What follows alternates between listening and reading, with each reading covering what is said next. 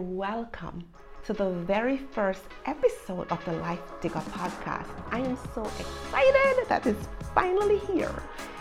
I'm your host, Karita Merchant, and if you're seeking ways to craft the life you've always desired, you're in the right place.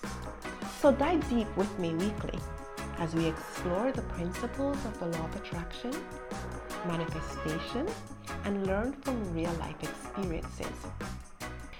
Manifesting the life we desire might sound like a far fetched dream to some, but with the right tools, mindset, and guidance, it is well within reach. Over the next episodes, we'll be digging deep into the law of attraction, how our thoughts and feelings can attract experiences, both positive and negative. Manifestation in action, real life examples and steps on how to turn our desires into our reality.